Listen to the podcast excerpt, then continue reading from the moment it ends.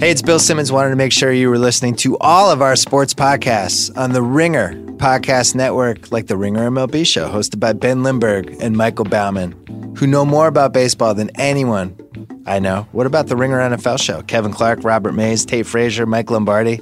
Multiple podcasts coming up as the season approaches. The Ringer NBA Show, Chris Vernon, Kevin O'Connor, Chris Ryan whole bunch of the Ringer staffers. Yeah, I know it's the off season, but it's coming back. The Masked Man Show with David Shoemaker. It is the best wrestling podcast on the internets.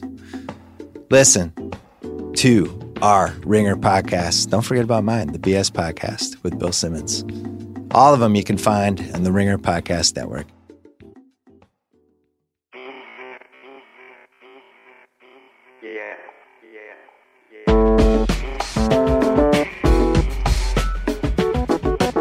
Hello, and welcome to a very special episode of Channel 33, part of the Ringer Podcast Network. I'm Ben Lindbergh, a writer for TheRinger.com. The scariest serial killer in American history is not someone you know, unless you've read the latest book by Bill James. I want to read you a short passage from the beginning of that book. It is a warm night, most often on a weekend. There is a very small town with a railroad track that runs through the town, or sometimes along the edge of it. You can't get more than a few hundred feet away from the railroad track and still be in the town. He is looking for a house with no dog. He would prefer a house on the edge of town, just isolated enough to provide a little bit of cover. A big two story house would be best, with a family of five. A barn where he can hide out from sundown until the middle of the night. But in that era, before the automobiles came, almost every house had a barn. Even the houses in Chicago and Philadelphia had barns. He is looking for a house with a woodpile in the front yard and an axe sticking up out of the woodpile. Before this book, we knew that the never caught or convicted murderer James is describing here had killed multiple Midwestern families with their own axes in 1911 and 1912, most notably in Villisca, Iowa. What we didn't know until James pieced it together is that the same killer was probably responsible for a much longer string of killings under similar circumstances that took place across the country and stretched back to the 1890s. In his new book, Bill and his daughter, Rachel McCarthy James, do a lot of digging to trace that trajectory, make an, I think, convincing case that those deaths were the work of one person, and even identify who that person probably was. If you know Bill James, it's probably because of his baseball research. He's the father of sabermetrics and a pioneer and popularizer of the statistical analysis of sports. But this book blew my mind as much as any of his baseball work. And when I finished it, I had, oh, a hundred questions. Fortunately, Bill was willing to answer some. So I am joined now by Bill James, man who is probably indirectly responsible for my having a job, a very prolific author of many books, most recently, The Man from the Train, the solving of a century old serial killer mystery, which is out now and to which I was riveted for the past few days. Bill, thank you very much for coming on. Thanks for having me on. So if popular culture has taught me anything, it's that when you're tracking a killer, wherever you're working has to be an absolute mess. So, was there a, a, portion of your house with newspaper clippings pasted all over the walls and push pins on maps with strings wrapped around them that would have made someone who walked in on it think you were crazy? I had had invitations from hoarders to, to be a victim of their fine show. So you describe in the book that you go from this subsection of known murders that were connected at the time that they were done and have been connected since, but were not known to be a subsection until you started looking into this and you saw the whole picture. So how did you make that leap going from this very limited section of crimes to this larger string that stretched back more than a decade? Well, the crimes that people had realized were linked at the time, and let me explain. When uh, the man from the train committed a murder in Ellsworth, Kansas, in October 1910, it was reported in the morning newspaper that the fiend from Colorado Springs has now come to our town. Mm-hmm when the murders were committed in Villisca, Iowa, which are the most famous of the series. The first paragraph written about that reported that there was no smell of chloroform in the room. Not that anyone had smelled chloroform, but that no one had smelled chloroform, which meant that they had connected the crime to the previous series in which there were reports of chloroform smell in the room, mm-hmm. which is bogus, by the way. Manson quite certainly did not use chloroform, but, but people thought he did. Anyway, so the series was connected as far back as Colorado Springs. But when you look at what happened in Colorado Springs, it's obvious that this could not have been the first time that he did this, uh, because in that horrific event, he killed two families in one night. He murdered a family and then broke into the house 15 feet away from them and murdered that family as well. It's apparent to anyone who is a little knowledgeable about serial murders that this is not a, a first time explore for him. He, he, it's clear that he knew what he was doing. Mm-hmm. So I started thinking, well, let's see if by using modern resources we can connect the dots to other crimes. And at first, I found other crimes that didn't have any way of knowing whether they were connected or not because it was kind of I didn't know enough about the criminal that we were dealing with to recognize kind of reliably his crimes from others. Mm-hmm. So I wasted a lot of time learning about crimes that turned out weren't connected.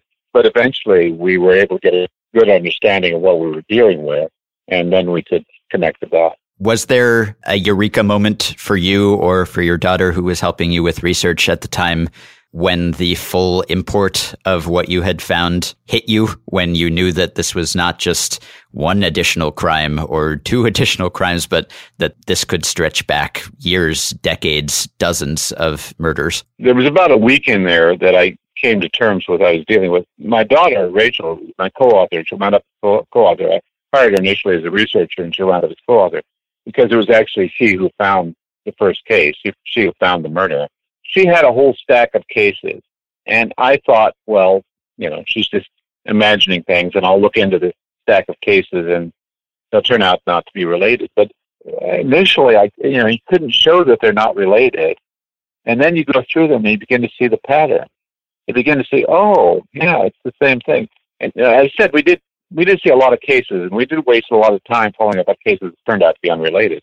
But there was a, a period of a week or two in there in which I went from deep skepticism about the man having committed as many crimes as we now know that he did to the realization that there's just no other rational explanation for it. Yeah. So describe the research process. You were using digitized archives primarily of newspapers. At what point did those resources become available and how would you comb through decades of news and crimes to isolate the ones that you wanted to focus on? Well, the most useful was a site called newspaperarchives.com, mm-hmm. which has what we thought at the time was phenomenally bad architecture, but it does have millions and millions and millions of old newspapers on its site that you can search through keywords like families, murder, at midnight, and you'll turn up with five crimes, five stories that have all of those words in them. And then you search for, through them, and four of them aren't relevant, and one of them is,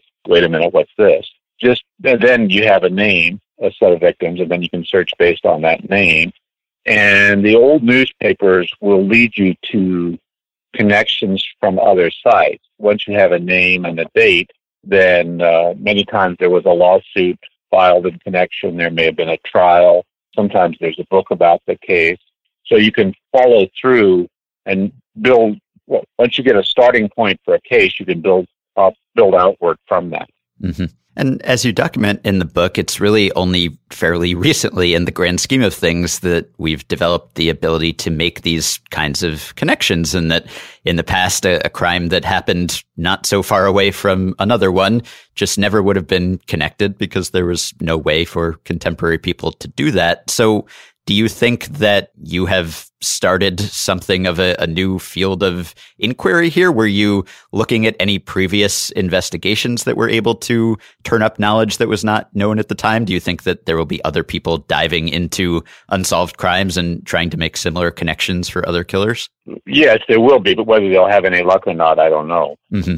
It is necessary to note that we were lucky. I mean, I had a theory of how we might be able to identify who was behind this, this series of crimes we were dealing with. And that theory was that if you keep working backward on his crimes, you'll come to the, the first crime. And when he commits the first crime, he'll make mistakes that will reveal who he is. Mm-hmm. That was my working theory, and it turned out to be true. But that was luck. I mean, it's like you throw up a three pointer and off, it bounces off the glass and goes in. It doesn't mean you could do it again. It doesn't mean that somebody else could do it again. It doesn't mean that it's a good theory. It just happened to work. Yeah. I was kind of astonished that it worked. I mean, to be honest, I'm afraid that people will think that this is one of those Jack the Ripper type books or Zodiac killer type books in which people say, "Yeah, I figured out who the Zodiac murderer was." Mm-hmm. Well, I wasn't exactly trying to do that. I was writing a book about the series of crimes, and son of a gun, we stumbled across the original crime and learned who he was. But I'd never expected to do that, and it wasn't really what the book was about. Mm-hmm. And in the book, you describe in detail why you came to the conclusions you did and why you believe it's more of a stretch to say that these crimes were unconnected than to say that they were, even though they're so numerous. But was there ever a point that you thought during this research, I'm in too deep, I'm I'm seeing things that I want to see? How did you guard against both the desire to see something that wasn't there and also the instinct you discuss in the book to dismiss what you found because even though it might be reasonable at first, it seems so incredible that this number of crimes could be connected. It's flabbergasting, right? The number of crimes you committed is, is flabbergasting. You can't believe this is happening. Yeah. Uh, yeah, I was I went through a long period. It took me seven years to write this book. And I went through a long period of being confused about what was happening and not, you know, spent a lot of time researching crimes that weren't connected. And eventually you reach a point of clarity in which you begin to see what are clear and obvious patterns. And once you, you reach that point of clarity, and this isn't in any way connected to sabermetrics or, or that line of analysis, but you can, you can do probability studies and show that it's not reasonable to believe that these are all connected because there just aren't enough crimes of a general nature like this for this to be a random series of events. Mm-hmm. We tried to document every family that was murdered in the United States between 1890 and 1920. While we may not have found every one, we found the great majority of them, almost every one. And there are 248 cases of a family being murdered between 1890 and 1920. That works out to exactly eight per year. If there were 100 families murdered per year, it's li- not likely that there would be even one which just by coincidence happened to match all of the characteristics that we are looking for in a crime. So it's not at all reasonable to think that with eight families murdered a year, that you would have this cluster of crimes, many of which happen to have a series of characteristics in common. Mm-hmm. To wit, all of these murders committed with an axe. We have no evidence of any of his murdering anyone other than with an axe. It's always with the blunt side of the axe rather than with the sharp side of the axe. The uh, it's always around midnight never murdered anyone while the sun was shining. And he has numerous other characteristics, frankly, many of them disgusting, which identify his crime as opposed to somebody else's. For example, he liked to move bodies. There are crimes when, in many crimes, when there's a huge blood stain in a room, but no body there. Mm-hmm. After he killed the victim, he dragged the body into another room or carried it into another room and often stacked bodies on top of one another. There are just things that he did that are like that, that it's just not reasonable to think that these were a random cluster of characteristics. It has to be, uh, it has to be a person doing it. Mm-hmm. And even though he took every precaution to minimize risk, and as you note, he was extremely risk averse in his behavior in, in certain ways, the degree of difficulty of the types of kills that he would accomplish is incredible, right? Because he was attacking entire families with a handheld weapon. And this is not so many serial murderers will target one isolated victim at a time. This killer was going after families with multiple adults and I don't want to say his success rate because that makes it sound almost as if you're celebrating his accomplishments. They were grisly and horrible, but the extent to which he was able to pull this off and so many other serial murderer stories, there will be close calls. There will be survivors. There will be, I managed to get out and I got a glimpse of him there's almost nothing like that in this case. Once he decided that he was going to kill an entire family, he almost always did. It's incredible to imagine that anyone could, I don't know how to describe it, be so skilled at awful deeds to pull this crime spree off. Right. When we get back to his first crime, we learn that he is a very competent person. Mm-hmm. But we knew that anyway because, as you say, it is astonishing that the level of competence that he had in I mean, this is t- this is difficult to do. Yeah. One thing that I mean, he had a pistol uh, stuck in his waistband, and and he would use it if he had to. I'm guessing it was stuck in his waistband. Maybe it was in his pocket. Who knows? But anyway, he, he was carrying a weapon, and he would use it if he had to. But he really knew what he was doing. He was enormously skilled at entering a house quietly, moving around the house quietly, and finding the adult male, and he would kill the man of the house first. He would kill the adults first, and then attack the children. Yeah, uh, you just think that, you know, and, and every now and then something didn't go as he had planned and he would maybe have a, a, closer scrape than usual. But you would think that just with the sheer number of attacks, at some point there would be a, a mistake, a slip up that someone would be there who wasn't supposed to be there. Someone would be armed who wasn't supposed to be armed. It seems to defy belief almost that someone could have a run this long without being not caught because I think you you document in the book how unlikely it was that he would be caught, but just that he would himself screw up or run into some circumstance that was not something you can anticipate. And it just didn't happen, which either was because he got lucky in a sense, unlucky for everyone he encountered, or just because he was so practiced and, as you note, so competent. Right. And, and we don't know absolutely that, that didn't happen. Mm-hmm. For example, we couldn't find any crime in 1908 that looks like him. And there's no crime in 1907 that we're sure is him, although there's some in 1907 that might be him. But he was out of circulation for a while then.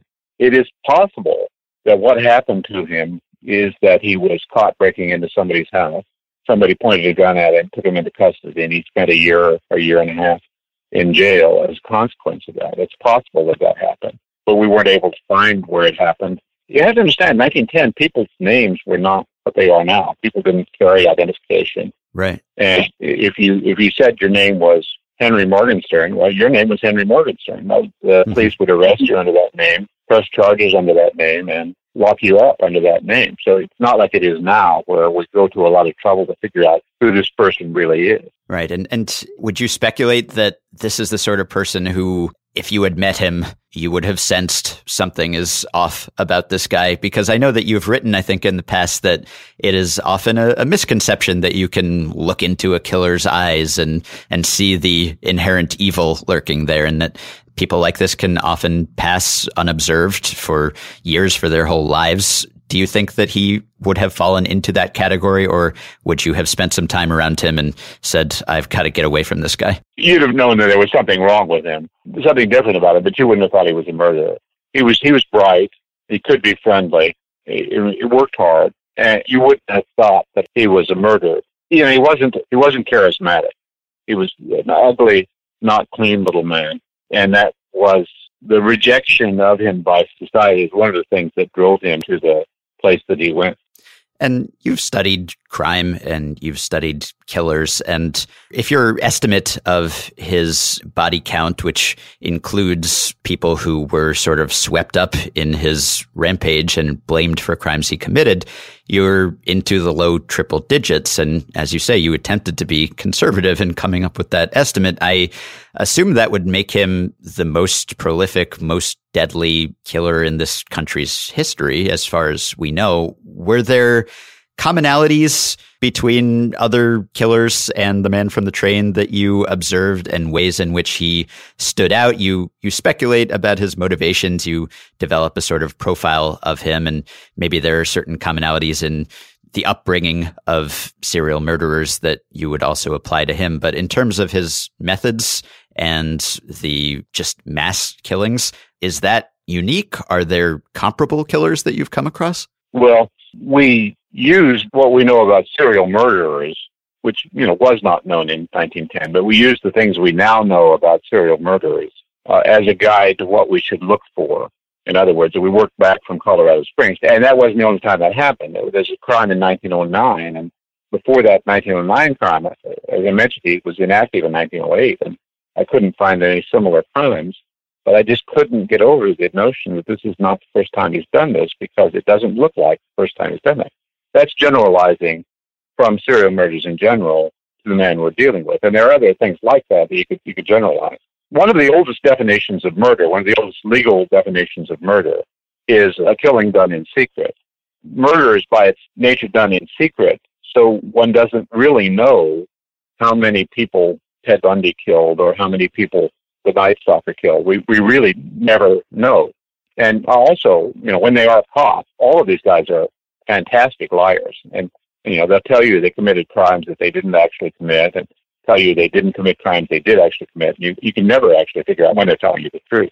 But uh, the the body count is is horrible. I don't mean to warn people away from reading my book, but I do try to get people to understand that you've never, even if you read crime books, you've never read a book about a criminal this horrible. Yeah, he's uh, he's, he's a monster. Right.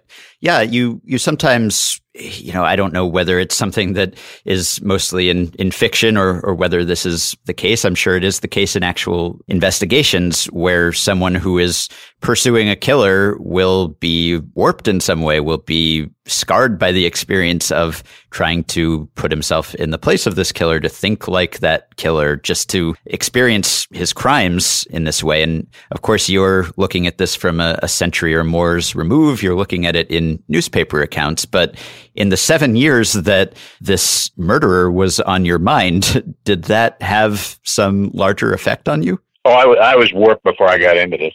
The, uh, I wouldn't say it did. The, I mean, but I've been, crime stories are fascinating because they are about those parts of ourselves that we don't talk about. I mean, crime stories are about lust and greed and anger and resentment those things are parts of all of us, but we don't like to talk about them. Crime stories are the places where those things bubble to the surface. And I've been a, a voracious reader of crime stories since I was 10 years old. Uh, and they never give me nightmares. I shouldn't say never. A couple of them have given me nightmares. You know, this guy was pretty, he was hard to live with, and, and you get tired of him. But on the other hand, you're aware that you're onto something really unusual here, so you work it through. Mm-hmm. All right, let's take a quick break here for a word from our sponsor, and we will be back with Bill James in a minute.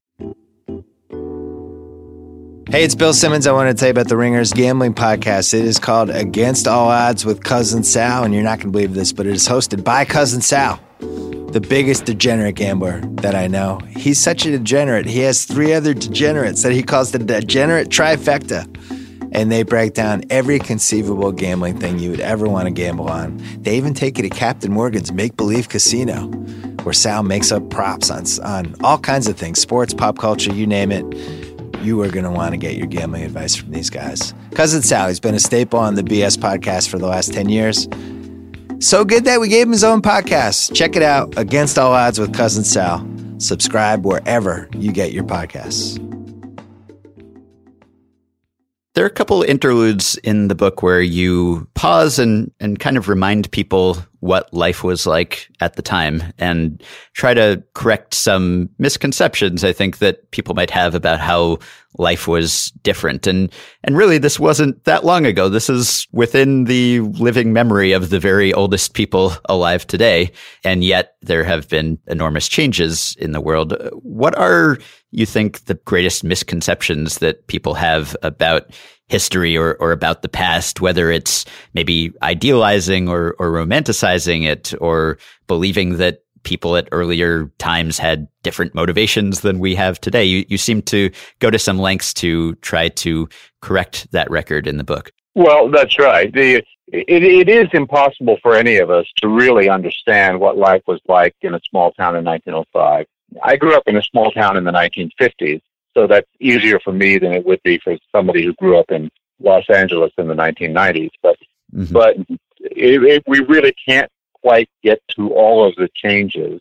You know, you'll read in an old newspaper that somebody drove to the scene at breakneck speed, and your first image is that he was driving a car, and you realize, no, that's not what that meant. He was driving a team of horses to this scene and a coach to the scene at, at breakneck speed. You never really get used to that. Life in 1910 revolved around trains to an extent that's difficult to imagine now. The life of a small town, the people were the same. I mean, they did all the basic things of life that we do. They fell in love, they fell out of love, they got married, they had fights, they invested in small businesses and got rich or went bankrupt. They, they did all of the things that we do, all of the important things, but with a different set of toys. And it's really impossible to fully orient yourself to the way that people live. One of the things the book is about is the enormous changes in American society that occurred between 1898 when he started killing people and 1912 when we are are finished with him. Mm-hmm. But in that period, when you start that period, no one has a telephone. By the end of that period, most everybody has a telephone. At the start of that period, very, very few houses had electricity. By the end of that period, many houses had electricity. At the start of that period, most young people were not in school. Public education had not advanced to the point at which most young people were in school. By the end of that period, most people are in school, and literacy has moved a long way in 12 or 14 years. 1912 is just a lot different than 1898. And those enormous changes are one of the main things I was, I was trying to write about. Yeah. And the book was not necessarily intended to be a, a, survey of the state of law enforcement and the justice system a century ago or, or, a little more than a century ago, but it ends up being that, at least in rural areas, just because the killer's crimes spanned the entire country and more than a decade. And so you end up describing the response to these crimes in so many different areas, in so many different years. And I think even if someone knows intellectually, okay, this was before sophisticated fingerprint analysis, obviously before DNA analysis, blood typing, all of the modern tools we have now, I think even so, it was somewhat shocking to me to read just how few tools law enforcement officials had at their disposal at that time. It, it really was almost as if, you know, if you didn't make a, an extremely obvious mistake or you were not the next door neighbor who had sworn to, to kill this person a day before or something like that, it, it was very difficult to connect the dots in a way that would lead to a killer like this being apprehended. Right. Well, I mean, he had figured out a way that they could never catch him. and that method was that he would go into a small town which had no police force or had a one man police force. So it's too small to have a police force, really. And he would establish no presence. It would just be maybe a stranger seen walking down the street at most. He would break into a house late at night and he would be a 100 miles away before morning. Mm-hmm. And they had no chance. But, I mean, I read a lot of crime books. I really didn't have any standing what a mess the system was. It is beyond belief. Yeah. When he, after the man from the train committed a murder and it's discovered, the local policeman has basically very, very few resources to do anything about it. The first thing he has to do is somehow come up with the money to fund an investigation. So before the investigation starts, there is a period of two days or three days or four days or two weeks where they're just trying to come up with the money to fund an investigation. When they fund an investigation, what that means is sending for private detectives. There are private detectives all over the country. Some of them are big agencies and good people and experienced people, and some of them are not that far from being small Some of them are con men. Some of them are bullies. They're just all over the map. There's no licensing or regulation of them. They just show up. So you say, okay, there's a $2,000 reward for the conviction of whoever committed this crime. The private detectives roll into town and they Focus on somebody and try to pin the crime on him so that they can make the two thousand dollars.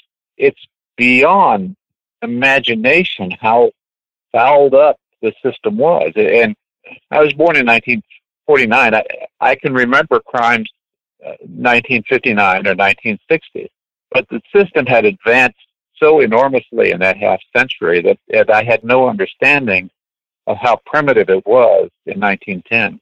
Right. And so often the person who would be blamed for a crime would be a, a, black person, a minority who happened to be in the area, happened to be in the wrong place at the wrong time. And the prejudices were just so deeply ingrained that no one thought anything of that. In, in the papers, people would just openly make comments that almost surpass belief now if you don't have that historical perspective. And I was reading this book during the weekend when the entire sports world was protesting and taking a knee during the national anthem. And of course, that started as a protest of discrimination in, in the justice system, the things that police can get away with at times, and the oppression of, of black people in 2016, 2017, and reading about what things were like in the early 1900s on the one hand, I think the idea that you could dismiss the fact that there are biases and, and blind spots in the justice system and law enforcement that persist to this day, uh,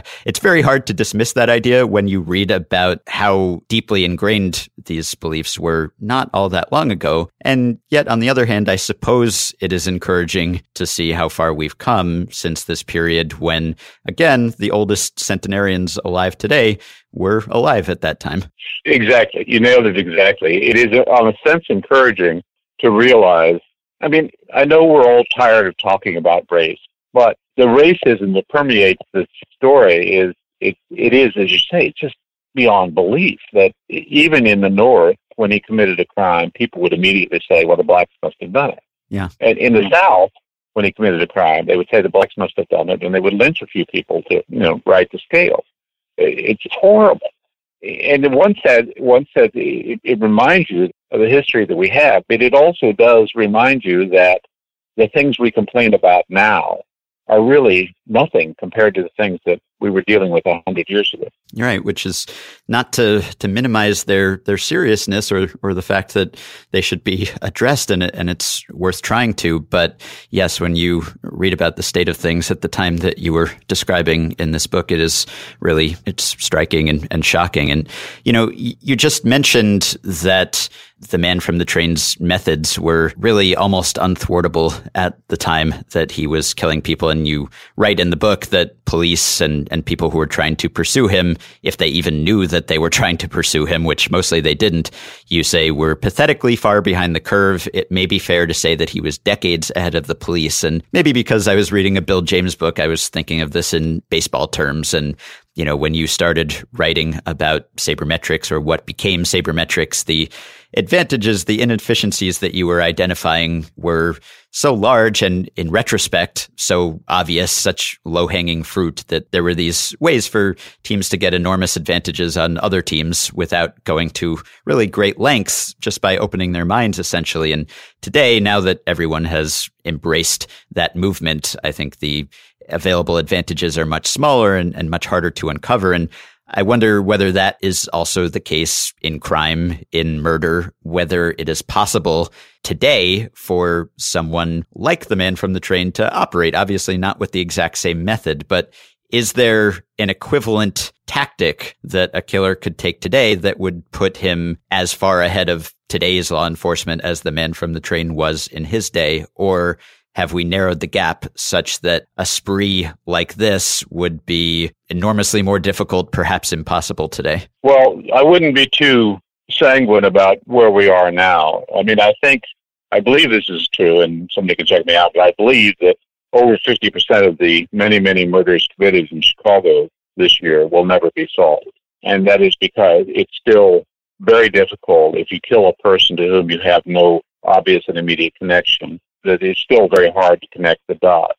I wouldn't want to bet a lot of money that somebody couldn't get as far ahead of the police now as the man from the train did 100 years ago. Maybe it's not easy to see how, but I, I wouldn't want to say it's impossible. I mean, the way you see the world there isn't the way I see it. And the, the way I see it is this, that the world is so much more complicated than the human mind that we never actually catch up. We may know twice as much in our generation as we knew in the previous generation. But but that doesn't diminish the amount of ignorance that we still have, the amount of misunderstanding that we still have by any measurable fraction, because it, it's a small island of knowledge against a, a sea of ignorance. Mm-hmm. And I believe that there is as much low hanging fruit in every area now as there was a generation ago. I, I absolutely believe that. It's just, you know, we need another generation of people to see it. Another, and you, you just need to learn to see all, the, all of the things that you have been taught that are true that aren't true, and need to learn how to expose the falsehoods that we're dealing with. And maybe that is the quality that distinguishes your work because you have over the years made many leaps like that that after you make them, I think seem obvious to a lot of people, but did not before you made them. And I was wondering that having read a lot of your baseball work, having read your crime books, I've tried to detect some commonality, I suppose, in the approach to both of these topics. And you just spent years sifting through news reports to try to pinpoint the actions of one person in seemingly unrelated events. And I wonder if someone were trying to identify the mind of Bill James at work, having come across your text, but let's say not necessarily knowing that you wrote it. What do you think are the qualities that would distinguish a Bill James inquiry, whether it's into baseball or crime? Are there commonalities there that, that link the two?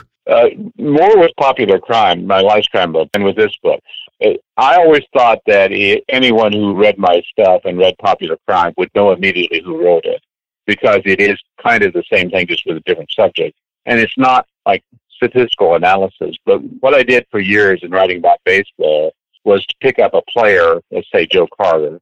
But writing about Joe Carter, I wasn't really writing about Joe Carter. I was writing about something that would interest me about Joe Carter. In popular crime, I was writing about a long series of crimes, but in writing about Sam Sheppard, I wasn't really writing about Sam Sheppard. I was writing about something that interested me about the case. And I think anyone would see that it was basically the same thing. This book, not so much. This book has a kind of um, subject discipline. I mean, I still who I am, and that's still the way I think. But this book has a kind of subject discipline imposed by the mystery. I mean, it, it, you, I can't really do anything in this book other than follow the story that I'm telling you. I mean, I can broaden that story to try to explain what life was like at that time. I can broaden that story to explain the mistakes that people were making and why it was so hard to catch them. But I can't really get off the subject line very far just because of the nature of the book. Mm-hmm. Yeah, and as chilling as the actual violence that you document in the book is, I, I, think perhaps even more disturbing is the echoes of that violence, the after effects of that violence that have nothing to do with the killer in many cases. And maybe the scariest aspect of the crimes really was these fingerprints of the killer that you, not literal, but figurative fingerprints that you detect, whether it's the characteristics of the crime scenes, the, the moving of a, a lantern, for instance that distinguishes a lot of his crimes, or the fact that he never robbed the place, that he never took any of the valuables that it seems were often sitting out in these crime scenes, so much so that you speculate he may have actually planted that. But that I think drove home to me just how little he was motivated by any of the things that motivate the typical person who commits crimes. He was there for the murder and the murder alone. And even if there was a, a fortune sitting out on the table and he could grab it and perhaps not ever be caught, he just wouldn't do that. It wasn't within the scope of what he was attempting there. And that was probably the most disturbing aspect of what he actually did firsthand. But often it is the after effects after he skips town, after he's hundreds of miles away. There there are years, decades of people being scarred by these crimes and, and tearing apart entire communities and blaming innocent people. And that is, I think, almost as horrible an aspect of what he did as the actual killings themselves. Right. And I wrote about a man in the book that you couldn't say he was as dreadful as the man from the train himself because that's an exceptional standard, but he was pretty, pretty low person. There were as you say, years of recrimination in some cases. And I think there are cases where that continues to echo even today. But another thing that you didn't really touch on there is that murder leaves the idea of murder hanging in the air. Hmm. And in many of these cases, after the man from the train was there, there was another murder a week later. And you can't exactly connect it, but you're talking about small towns where there should have been one murder every hundred years or something, but there would be another one, you know, two weeks after the case. And that happens repeatedly. It's just that violence leads to violence, not, not in a, a direct manner, but in a, a general manner. Yeah. And you mentioned in the preface that you're fascinated by the notion that knowledge can be created about the past. And you mentioned the example of the dinosaurs. We never saw the dinosaurs. Most humans who've ever lived didn't know there was such a thing as dinosaurs, but now we know a lot about the dinosaurs. Or you mentioned how much more we know about earlier eras of baseball than even the players or observers at the time did because of the research that we have done. And I'm wondering if you can think of any other areas where that sort of archaeology archaeology and the kind of archaeology that you've done in this book could uncover things. And, and maybe it's hard to speculate until they actually happen and change your understanding of the past. But are there areas where we are not digging into the historical record enough, where there are nuggets waiting to be found that we should be tracking down? Well, I, I think there are a lot of scholars and academics doing that. And I think generally you don't see what they could do until somebody happens to see it and somebody follows through on it. Right. So I'll give you one easy example. Throughout much of history, the uh, plumbing was done with lead pipes. And it's likely that the use of lead pipe plumbing throughout a society, in many cases, led to the decline and fall of an empire because the people who were, you know, consuming water going through lead pipes were severely adversely affected by it. That's something those people had no understanding of at all. You wouldn't have had any understanding of it 50 or 60 years ago because we didn't know the effects of lead, although we did give up lead-based plumbing quite a number of years ago, but we didn't really understand how pernicious it was until the last few decades. Mm-hmm. And the book hasn't been out all that long, but of course, there's a, a, cottage industry of, of research that springs up around any notable crimes or, or serial killers in general. Have you received any responses to this, whether skepticism from people who have looked into these crimes or, or this kind of killer before, or epiphanies? How did we miss this? Well, I have yet to hear from one person who has read the book and who doesn't think we got it. I haven't heard from one person who says, I don't think it's him. I know that that will happen, but I haven't had it happen yet. I don't think that very many people are going to read this book and say, we don't believe it's him because it's pretty clear that it is him, that there is in fact one person doing this and it probably is the guy we name at the end of the book. But this murderer is so singular that there are going to be several more big books written about him. And the other people who write about him will find things that we did not find and will at times criticize us justly and fairly for not finding things that are in retrospect really obvious. And that has already happened to started to happen. I got a I don't know if you know who Craig Wright is. Yes, the historian and sabermetrician. He's a friend of mine who was active. But I got an email from Craig and Craig had found a death certificate of a um, a girl who was murdered in Maine in 1901 and the newspapers reported her age as 12, 13, 14, 15, and 16. And I just guessed, okay, let's, call, let's say she was 14 because we don't know. But Craig had found her death certificate and sent me a photocopy of it. And she was, in fact, 14. I had a couple of other emails like that. People will nail down facts about this guy and get a clearer picture of who he was and all the things he did than we were able to do. Yeah. And do we know how complete the record of digitized papers from this era is? Essentially, I mean, do we know if there are many papers where their writing is lost to history or sitting in a box somewhere? Do we have any idea how close we are to having a complete record so that we can say, yes, we have identified all of the crimes or no, we have not? Well, David Smith of, of RetroSheet, uh, when he began collecting box scores from the years before 1984. Uh, you know, at first he had half the games from 1983 and a tenth of the games from 1977. And then he had more information and more information. Eventually, he wound up with complete score sheets from basically every game back to 1950. And he's, as he said, it's just astonishing. He keeps thinking, okay, we've got everything we're going to get. And just more stuff comes in and more stuff and more stuff comes in, and you build a more and more and more complete record dating back to a found complete record somewhere of the 1911 and 1912 seasons or something like that. So I think the same is true in newspaper archaeology, that the record is going to continue to get more and more complete for a hundred years or more. And the last question I had, and, and this is something that I kept thinking about as I was reading and have continued to think about after I finished reading is what would the man from the train think about this book? Because this killer was not Dennis Rader. This was not the BTK killer. This was not one of these serial killers who almost wants to be caught and is taunting police and is sending letters and seems to almost be tempting fate. He was covering his tracks as thoroughly as he could. He had no interest in anyone detecting this pattern. And yet, as you note, he probably also prided himself on it and had some inferiority complex and, and liked to think that he was superior to the people he was killing. And so, in that sense, maybe he would be pleased by the fact that a century later, someone has actually uncovered the full scope of his actions here. Did you think about that at all? And from having tried to put yourself in his head as you were writing this, what do you think he would think about your work about him? Well, you know, I hadn't thought about that angle, but since you mentioned it, I'm glad the son of a bitch is dead because I wouldn't want to bring him any pleasure at all. Right. But uh, yeah, I mean, I think he would be pleased that someone had finally seen the whole, and I probably haven't seen the whole stuff of what he's did. What he probably would think is, uh, yeah, there's still another 50 crimes there you haven't found. Hmm.